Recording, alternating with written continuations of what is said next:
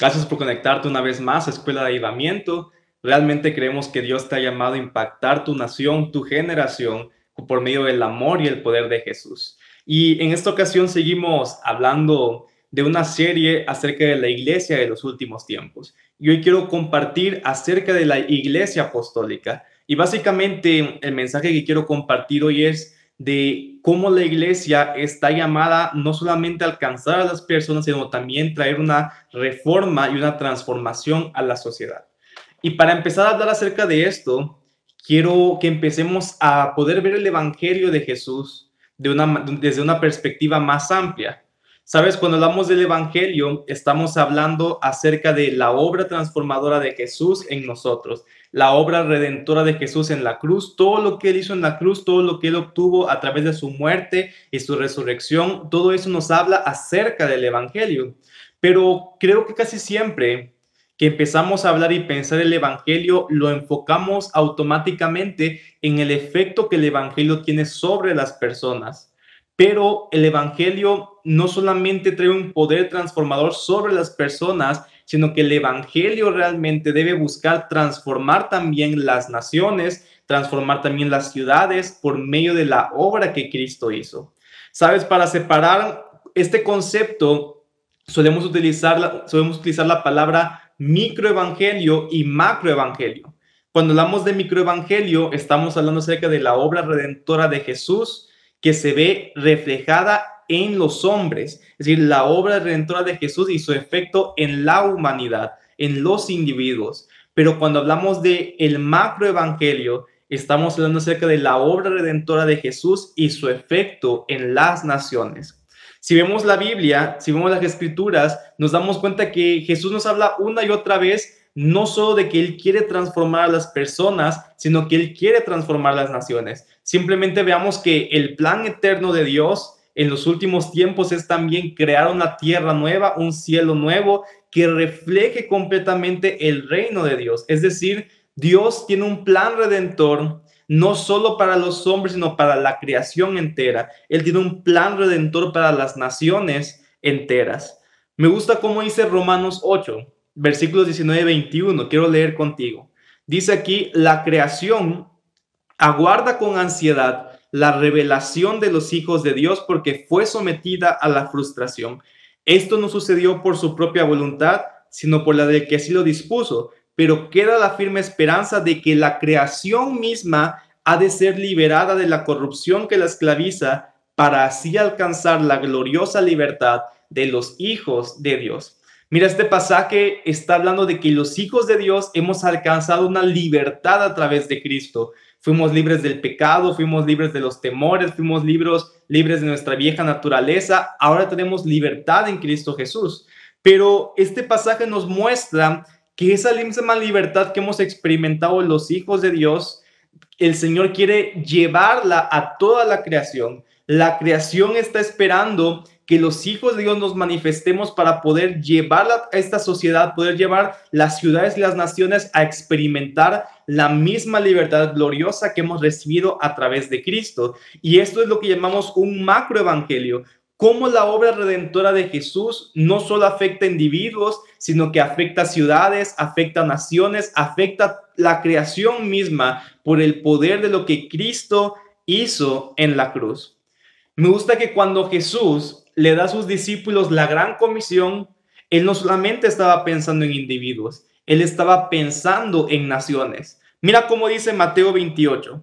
Mateo 28, 19 dice, por tanto vayan y hagan discípulos de todas las naciones, bautizándolos en el nombre del Padre, el Hijo y del Espíritu Santo, enseñándoles a obedecer todo lo que les he mandado a ustedes y les aseguro que estaré por ustedes, con ustedes siempre hasta el fin del mundo. O sea, Jesús cuando nos da la gran comisión y dice, vayan y hagan discípulos, pero en su mente están las naciones. Él dice, hagan discípulos de todas las naciones. Una palabra que la palabra griega que define naciones es la palabra etnos, que define como todos los diversos grupos étnicos que existen en el mundo deben ser discipulados. Debe haber una transformación y una reforma en todos los grupos étnicos que existen en todas las ciudades y en todas las naciones. Es decir, Jesús no nos ha enviado solamente a discipular personas. Él nos ha enviado a discipular naciones. Él quiere que podamos llevar el Evangelio de tal manera que las naciones y las ciudades enteras sean reformadas, sean transformadas e impactadas por la obra que Cristo Jesús hizo en cada uno de nosotros. Es obvio que para poder hablar acerca de transformar una nación, no podemos saltarnos el paso de discipular individuos. Es decir, yo no puedo discipular a una nación sin discipular individuos. Todo va siendo como una ola progresiva. Si yo logro discipular individuos de una manera integral, de una manera completa, y puedo, eh, por medio del Espíritu Santo, guiarlos a que la palabra vaya transformando cada aspecto de su ser, estos individuos pronto se convertirán en individuos transformados por el Evangelio. Pero si hay un individuo transformado, estos pueden entonces disipular a su casa y tener unas familias transformadas. Cuando tenemos familias transformadas, las familias pueden empezar a crear organizaciones que reflejen el reino de Dios. Es decir, el reino de Dios no solamente debe verse en la iglesia, deben haber empresas que reflejen el reino de Dios, deben haber organizaciones no gubernamentales que reflejen el, reino de Dios, organizaciones sin fines de lucro que reflejen todo este modelo de reino. Y cuando las organizaciones empiezan a ser discipuladas, muchas organizaciones llenas del reino de Dios pueden entonces impactar y transformar una ciudad. Y cuando tenemos ciudades transformadas, podemos ver naciones transformadas.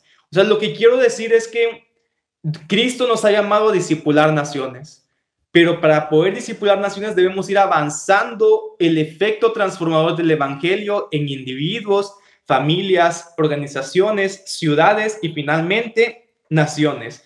Esta ola de, de expansión, esta ola de reforma es la que el Señor quiere que podamos lograr para tener un efecto transformador en las naciones. ¿Cómo lo hacemos? Bueno, Jesús fue muy simple al decir, enseñándoles a obedecer todo lo que a ustedes les he mandado. Si permitimos que la palabra moldee lo que hacemos, moldee nuestro pensamiento, la palabra va transformando nuestra forma de ser primero como individuos, pero si realmente el Señor está transformando mi vida como individuo, podré ver mi familia transformada, podré crear organizaciones que reflejen el reino de Dios que puedan tener entonces un impacto sobre la ciudad y un impacto sobre la nación. Y de esa forma estamos pasando de un microevangelio a un macroevangelio. La obra redentora de Jesús, no solamente en los individuos, sino la obra redentora de Jesús también en las naciones enteras. Obviamente para poder llegar a este tipo de efecto, nuestra enseñanza debe ser más integral. No debemos solamente ver eh, hablar acerca de los aspectos interiores del alma, aunque claramente son importantes y es la base de todo lo demás, porque la transformación de Cristo va desde nuestro interior a nuestro exterior, pero cuando empezamos a pensar en el reino y no solo en los individuos, debemos ver cómo el reino de Dios, cómo la palabra de Dios afecta la forma en la que hago familia, afecta la forma en la que me desenvuelvo en mi trabajo, afecta también mi perspectiva creativa para poder crear empresas, para poder crear organizaciones con un fundamento basado en la palabra de Dios. Debe afectar también la forma en la que nuestras naciones son gobernadas. Si no logramos entender cómo, cuáles son los principios del reino para gobernar, no podremos ver también un gobierno transformado. Debemos pensar cuáles son los principios del reino para administrar nuestras finanzas como empresas, para administrar nuestras finanzas personales, y todas estas áreas empiezan a traer una reforma completa. Miren, el punto al que quiero llegar es que el Evangelio debe, nos, debe realmente verse reflejado en cómo estamos transformando la sociedad. Creo que a veces es triste ver que en nuestras naciones va cada vez más el Evangelio avanzando. Hay naciones que tienen hasta 60% de personas que dicen profesar una fe cristiana, cincuenta y tantos por ciento que de personas que dicen profesar una fe cristiana y esta estadística va creciendo cada vez más, pero al mismo tiempo las estadísticas de corrupción, las estadísticas de delitos van creciendo en la medida que el evangelio crece. Creo que me parece ilógico y creo que para todos debe ser como incongruente que si es cada vez mayor el número de personas que reciben a Cristo en su corazón, ¿Cómo puede ser entonces que las estadísticas de corrupción, de delincuencia, al mismo tiempo vayan creciendo? ¿Dónde está el poder transformador del Evangelio que afecta a la sociedad entera? Y es que el problema creo yo que es que la iglesia suele apartarse o esconderse de la sociedad. Es como que muchas veces la iglesia por mucho tiempo empezó a ver toda el área de la sociedad como algo mundano, como algo sucio, no sé qué nombre le quisieran poner, pero en vez de entender el rol de la iglesia como impactarla, transformarla, influirla, más bien lo que hizo fue esconderse de la sociedad y poco a poco permitió que entonces las personas que tuvieran influencia sobre la nación, influencia sobre la ciudad, fueran personas que no tuvieran a Cristo en su corazón y en su mentalidad.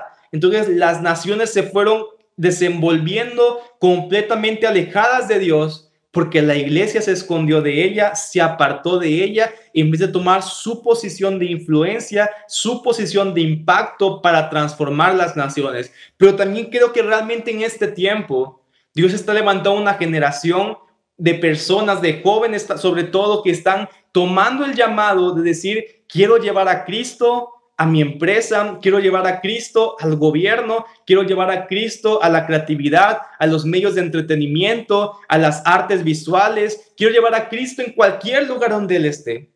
Y mientras más podamos reflejar a Cristo en estos ámbitos, podremos ver una transformación de la sociedad, podremos ver una transformación de las naciones. Yo te pregunto, ¿quién está discipulando hoy las naciones? Muchos, muchos obtienen sus pensamientos acerca de la economía, acerca de la sexualidad, de todo lo que ven en televisión y lamentablemente no es, no refleja los valores, los principios que Cristo nos enseña. De esa manera, hoy la iglesia no está discipulando las naciones, sino es gente que no ha, no ha conectado su corazón con el Señor, los que, lo, los que están hoy discipulando naciones a través del entretenimiento, a través de las artes, pero Cristo nos está llamando nuevamente a tomar la posición que como iglesia debemos tomar. Una iglesia que impacta, una iglesia que influye, una iglesia que enseña la verdad de Cristo y cómo ésta genera los resultados que las naciones están esperando. Pero un punto importante es que para que una iglesia pueda transformar e impactar una nación, debe convertirse en una iglesia apostólica. Y es entonces que quiero definir un poco qué me refiero con iglesia apostólica. Para poder entender qué significa esto, debo primeramente entender qué significa la palabra apóstol y el rol que Cristo estableció en ellos y cómo eso desenvuelve la cultura que hablamos de la iglesia apostólica. La palabra apóstol no fue una palabra que se inventó religiosamente. Es decir, hoy claramente cuando pensamos en la palabra apóstol pensamos en algo religioso, en algo bíblico, en algo de iglesia, pero cuando Jesús vino a la tierra, los apóstoles ya existían y eran parte del ejército del imperio romano.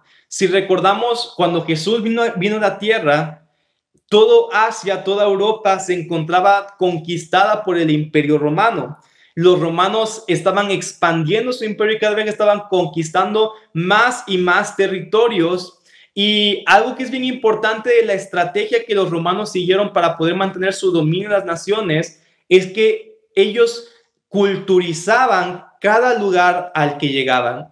Antes de que Roma fuera el imperio predominante de las naciones, Grecia era el imperio como con mayor ímpetu.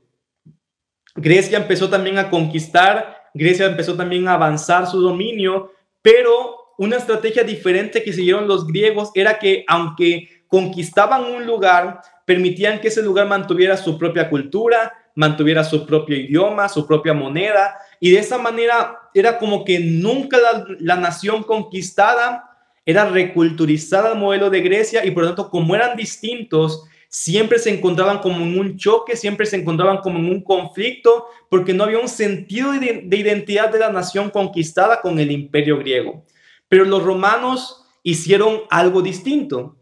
Los romanos, aun cuando la, la cultura romana era bien influenciada por la cultura griega, su implementación fue distinta. Los romanos dice la historia que ellos siempre que llegaban a un lugar lo conquistaban con el ejército, pero a diferencia de los griegos, transformaban completamente la cultura del lugar conquistado para que fuera exactamente como la cultura de Roma. Cambiaban su moneda, cambiaban las tradiciones, cambiaban su modelo de educación, su modelo económico, iban transformando cada aspecto de las naciones que ellos conquistaban para que su cultura fuera como la de Roma. De esa manera había un sentido de identidad, había un sentido de pertenencia, una cultura similar que permitía que entonces Roma pudiera mantener control o pudiera mantener un gobierno sobre todo el territorio que ellos fueron conquistando.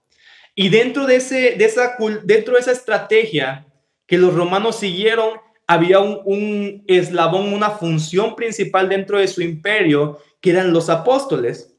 Los apóstoles eran aquellos líderes enviados con un equipo de personas cuya comisión era culturizar el nuevo, el nuevo territorio conquistado de acuerdo a la cultura de Roma. Entonces los apóstoles eran gente enviada de parte de Roma como embajadores para reculturizar todas las naciones que iban conquistando de acuerdo al modelo de Roma cambiaban el sistema legal, el sistema financiero, el sistema educativo, todo lo iban transformando para que cada ciudad fuera una réplica de Roma. Cuando Jesús tomó a sus discípulos y los promovió como líderes, el título que él les dio no fue sacerdotes, el título que les dio no fue patriarcas, no fue rabinos, el título que él les dio a sus discípulos fue apóstoles.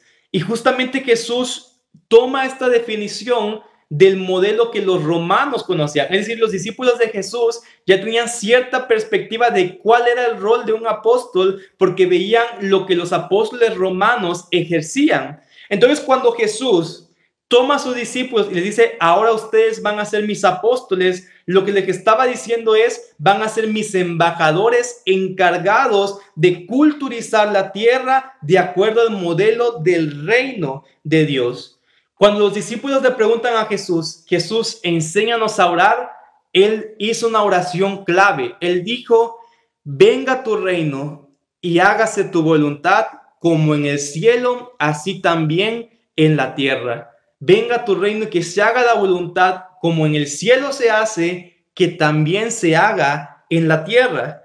Y esta oración se vuelve entonces el modelo apostólico de la iglesia. Es decir, si los apóstoles romanos veían a Roma como el modelo y buscaban replicar la cultura de Roma en todas las naciones conquistadas, entonces la iglesia apostólica lo que hace es mirar el cielo, mirar el gobierno de Dios perfecto en los cielos como un modelo y llevar y replicar ese gobierno de Dios completamente en cada lugar que donde la iglesia y el reino de Dios se empieza a expandir. Y como dijimos, esta cultura del cielo no solamente implica el perdón de los pecados del individuo, sino que implica una transformación completa de su mentalidad, una transformación completa de las formas en las que hacemos las cosas.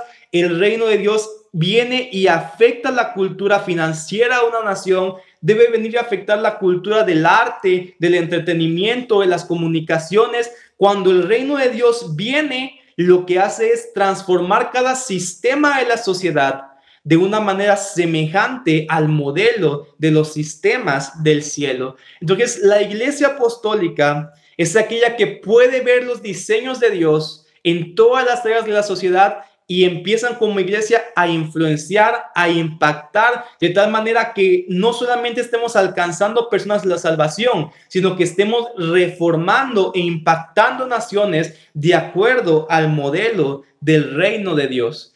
Cuando tenemos una perspectiva apostólica, entonces la iglesia deja de, de ser un refugio donde las personas huyen del mundo porque tienen temor de él y la iglesia se convierte entonces en un centro de entrenamiento que envía discípulos, que envía a los hijos de Dios a toda esfera de la sociedad, a las comunicaciones, a las familias, al entretenimiento, al gobierno, a los negocios, y son enviados como agentes representativos del reino de Dios para transformar e influir cada esfera de la sociedad.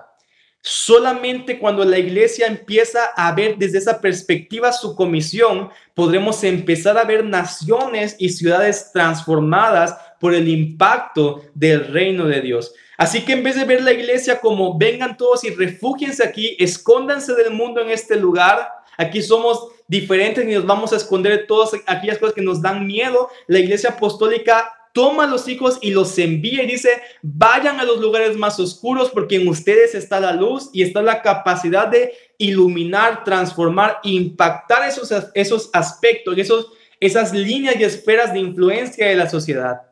La iglesia apostólica no tiene temor al mundo porque sabe que su comisión es impactar el mundo. Así que es cuando estamos hablando en esta serie de la iglesia de los últimos tiempos, de la iglesia apostólica en este caso, estamos hablando de una iglesia que no se esconde del mundo, una iglesia más bien que sale a la luz, se mete donde nadie antes había entrado con el Evangelio y empieza a impactar individuos, pero también empieza a impactar la forma en la que las naciones hacen las cosas, la forma en la que las empresas hacen las cosas, la forma en la que el gobierno ejecuta sus comandos, la iglesia apostólica se mete en todas esas esferas y empieza a traer el reino de Dios. Vemos el cielo como el modelo, vemos el cielo como el modelo que debemos replicar y empezamos a traer su influencia aquí en la tierra. Así que como iglesia debemos quitar nuestra perspectiva que de escondernos, de apartarnos. O sea, claramente la Biblia cuando habla de apartarnos, habla de apartarnos en nuestra santidad, en nuestra forma de vivir, pero no alejarnos del mundo el cual fuimos llamados a alcanzar y a impactar. Una iglesia apostólica sabe vivir en santidad, pero sabe también convivir y, adentrarse en los, en los lugares más oscuros para traer la luz del reino de Dios a ese lugar. Así que en este tiempo debemos empezar a transformar nuestra mentalidad. Debemos de creernos que el lugar en donde Dios te ha enviado, ya sea que tú seas un artista, ya sea que tú seas un periodista, un empresario, en tu trabajo, en tu casa, todo lugar en el que hoy estás es un lugar donde Dios te ha enviado para influenciarlo. ¿Y cómo lo hacemos? Primeramente debemos entender el diseño del cielo. ¿Cómo lo conocemos? A través de la palabra, a través de la oración. Cuando oramos y tenemos comunión con Dios, Dios nos empieza a impartir de su creatividad, de su perspectiva. Empezamos a ver las cosas más similar a como Dios las ve. Empezamos a ver cómo Dios ve nuestras empresas, cómo Dios ve nuestras familias, cómo Dios ve nuestras ciudades. Y cuando tenemos la visión, comenzamos a avanzar y a operar para que la visión del reino de Dios se manifieste en la tierra. Esa es la iglesia apostólica y eso es lo que el Señor nos está llamando a hacer. Una iglesia que sabe invadir con el reino de Dios cada esfera de la sociedad. Y eso es a lo que Cristo te ha llamado, que tú puedas llevar el amor y el poder de Dios a cada lugar donde hoy te desenvuelves, sea tu universidad, sea tu trabajo, sea tu empresa, que tú puedas llevar el reino de Dios a ese lugar y transformarlo y que sea como Jesús dijo, Así como en el cielo se cumple la voluntad de Dios, vamos a crear de la tierra una réplica del cielo donde su gobierno y su reino afecte nuestra sociedad. Yo te doy gracias por haber estado una vez más compartiendo este tiempo con nosotros. Estoy contento de toda la gente que se ha conectado y quiero invitarte a que si estos mensajes han sido de bendición para ti, puedas suscribirte al canal, puedas suscribirte al podcast y puedas compartir con otros la palabra de Dios. Gracias y nos estamos viendo.